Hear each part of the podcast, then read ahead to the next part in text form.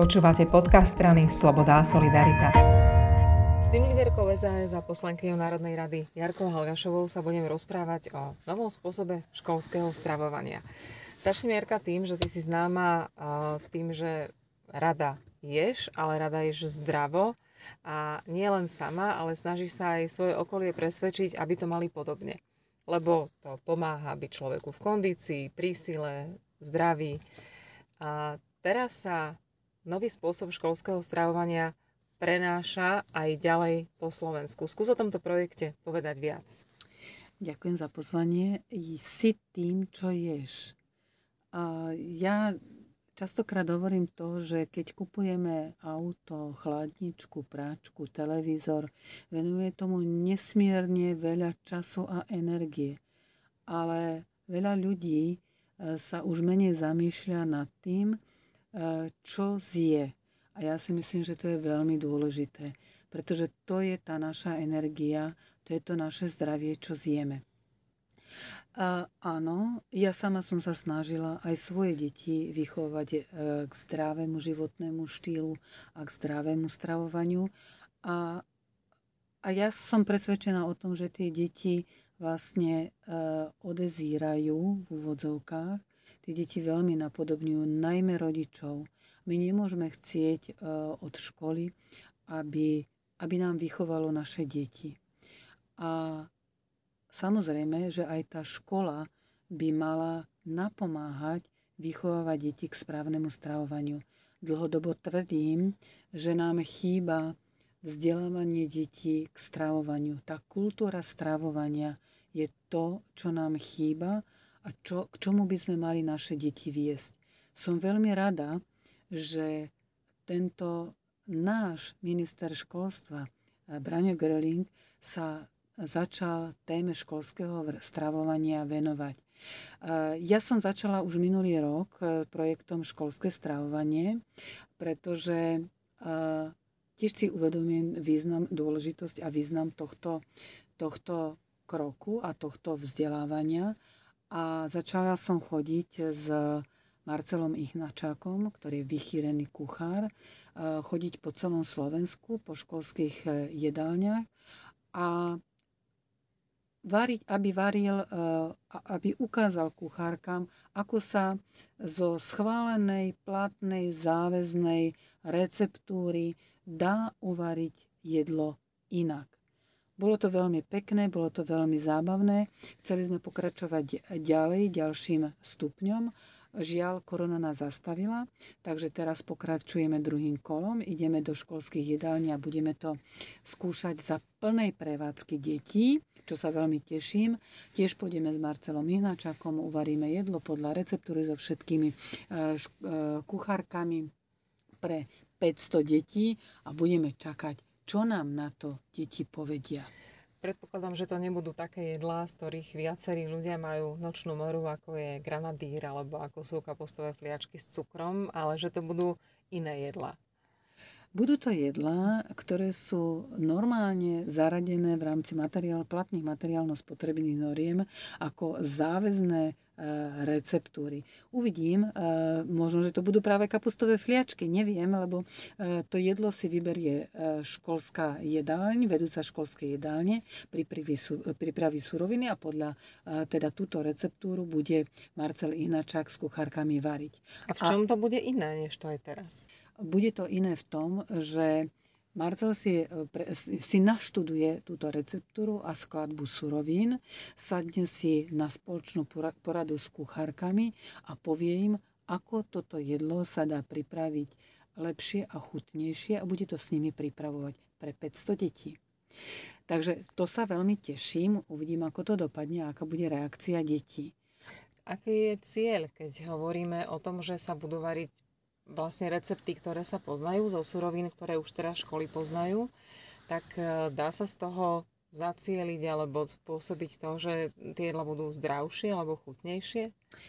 Určite áno, pretože pred týmto celým procesom vlastne počas korony prebehla ďalšia etapa a to je revízia materiálno-spotrebných noriem v spolupráci s ministerstvom školstva. Ministerstvo školstva pod e, vyčlenilo alebo teda zriadilo e, pracovnú skupinu tým odborníkom a som veľmi rada, že som mohla byť členom tejto pracovnej skupiny a takmer celý rok sme sa venovali revízii materiálno-spotrebných noriem, čo teda znamená, že každá jedna receptúra sa fyzicky prešla, prehodnotila, posúdilo sa, či je vhodná z vyživového hľadiska, aby sa v tom zozname záväzných receptúr ponechala, alebo ju vyradili, alebo teda sme ju dali ešte na tzv. zoznam občasných jedál.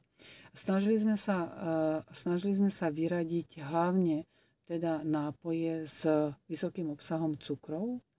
Nehovorím, že budú úplne vylúčené, ale prednostne budú ponúkané nápoje bez cukru. Je to voda s citrónom a voda s bylinkami, aby to bolo teda osviežujúce a teda tak, ako, e, ako to v súlade teda so zdravým životným štýlom.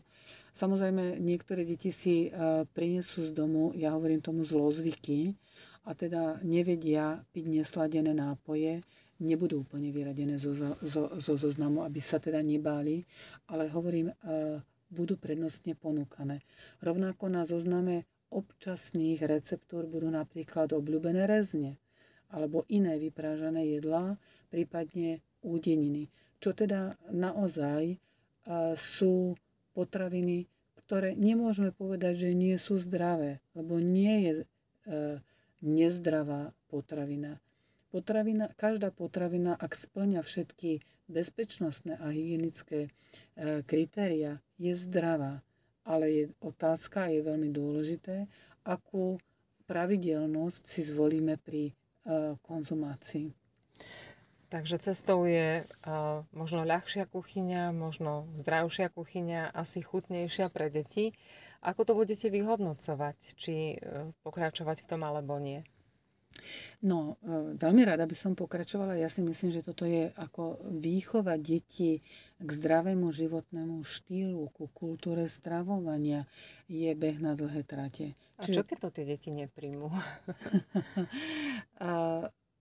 no, to je to je zaťažkávacia skúška. Uvidíme. Chceme, chceme pripraviť anonymný dotazník, a aby teda deti sa vyjadrili, či im to jedlo chutilo alebo nie a prečo im nechutilo. Ale budeme mať aj takú rýchlu spätnú väzbu, budeme mať smajlíkov pripravených, aby pri odchode zo školskej jedálne mohli, mohli vyhodnotiť takou prvo, prvou reakciou toto jedlo. A ešte by som povedala na základe vlastnej skúsenosti, keď som ešte nebola teda v politike a robila som projekt Hravoži zdravo. Bola to súťaž detí a zároveň aj vzdelávanie detí na tému e, zdravý životný štýl. A tiež jeho súčasťou bol anonymný dotazník.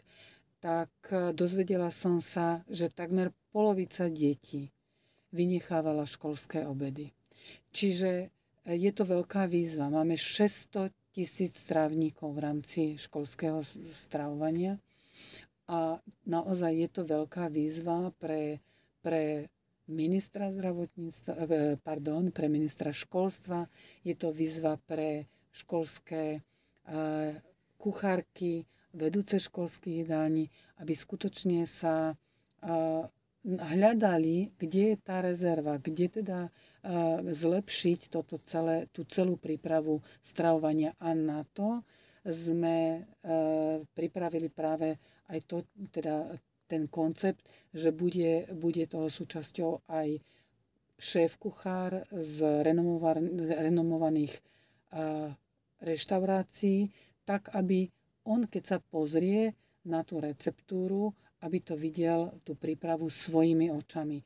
Aby tam priniesol niečo nové. Rovnako teda je tá výzva aj v tej revízii receptúr, že je tam napríklad, ako som povedala najprv, že e, znížené množstvo cukru v nápojoch, ale zvyšujeme množstvo e, zeleniny, ovocia, čiže takú väčšiu variabilitu v príprave jedál. A ja si myslím, že deťom by to mohlo chutiť. No bolo by to super, lebo každá kuchárka sa teší, keď sa jej jedlo zje. tak uh, snáď sa podarí. Ja, no, teším sa a dúfam teda tiež, že sa to podarí. A ešte by som možno spomenula, lebo naozaj to je veľká téma, že uh, vlastne to, čo tu chýba, okrem teda toho vzdelávania detí a vedenia k tomu kultúre, k tej kultúre stravovania, je aj celoživotné vzdelávanie kuchárok. A toto rovnako ministerstvo školstva má v pláne zaviesť e, e, celoživotné vzdelávanie cez metodické ich centrum, čo sa teda veľmi teším. Ďakujem veľmi pekne. Ďakujem aj ja za pozvanie.